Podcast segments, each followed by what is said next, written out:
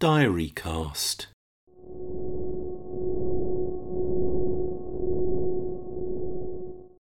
Hi, I'm Damon Hart Davis, and welcome to Earth Notes podcast on all things eco and green and efficient at home. 28th of August 2021. It's dire, a lament to all those out there who think it's up to everyone else but them to help fix climate change, driven by three separate communications today. So this is a dire e cast rather than a diary cast, but if a pun isn't the lowest form of heat, where are we? I came back from a few days away from home to, amongst other things, two emails from friends on green blocking obstinacy and a piece in New Scientist with a quote Natural England's research reveals that, despite widespread concern about biodiversity loss and environmental degradation, the proportion of people willing to accept changes to their lifestyle to protect the environment is low, just one in six, and has hardly budged in the decade the agency has been asking the question. One of the personal emails I caught up on this morning, sent by a trader friend from the city and before, noted, lightly edited, we have a famous financial institution trader chat that has been going since before the US election last year. I did pose the question would you be willing to stop flying to help climate change? Given the prolific amount of flying nearly all these guys do, not just themselves, whole families as well, there were no volunteers. Apart from me, who said, if Bill Gates and Jeff Bezos are willing to give up their portfolio of 15 seater private jets and annual 100,000 to 200,000 air miles, I would be willing to follow and not fly at all.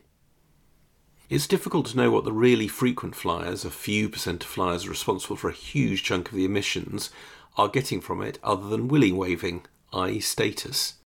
The other email that struck home was from a friend nearby who is being frustrated trying to improve the energy efficiency of his home in a borough that has acknowledged the climate change emergency. He said, The more general point is that there is no clear and easy route for people to gain permission to insulate their homes feels like a significant blocker to people doing what needs to be done. This sort of improvement, being done sensitively to the look of the property, should be like pushing on an open door, not wading through treacle. In a note to a helpful counsellor, he said, again edited, I've been trying to get permission for many months now to fit external wall insulation to the side and rear of our house. Coupled with a number of other improvements, including internal wall insulation at the front, this would allow us to significantly improve the efficiency of our house and allow us to stop using fossil fuels. Although expensive, seems like the right thing to do. The process to gain permission has been very unclear, and my application was twice returned to me on technicalities. After several months, it has been rejected because the appearance of the house will change. The front view from the street will be unchanged, but the side and rear will change from brick to painted render. Many houses on the street are already rendered, so I fail to understand the decision.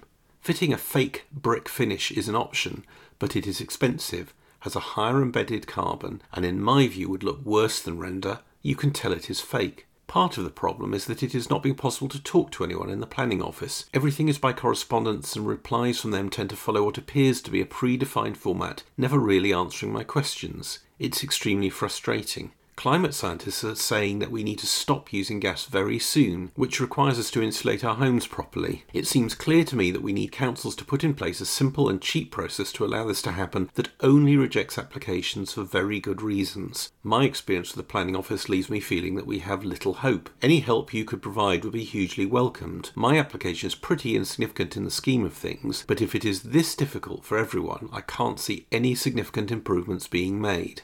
When someone is willing, careful, and has the money, and is one of the one in six showing some altruism, why are we getting in their way? There's more on my Earth Notes website at earth.org.uk.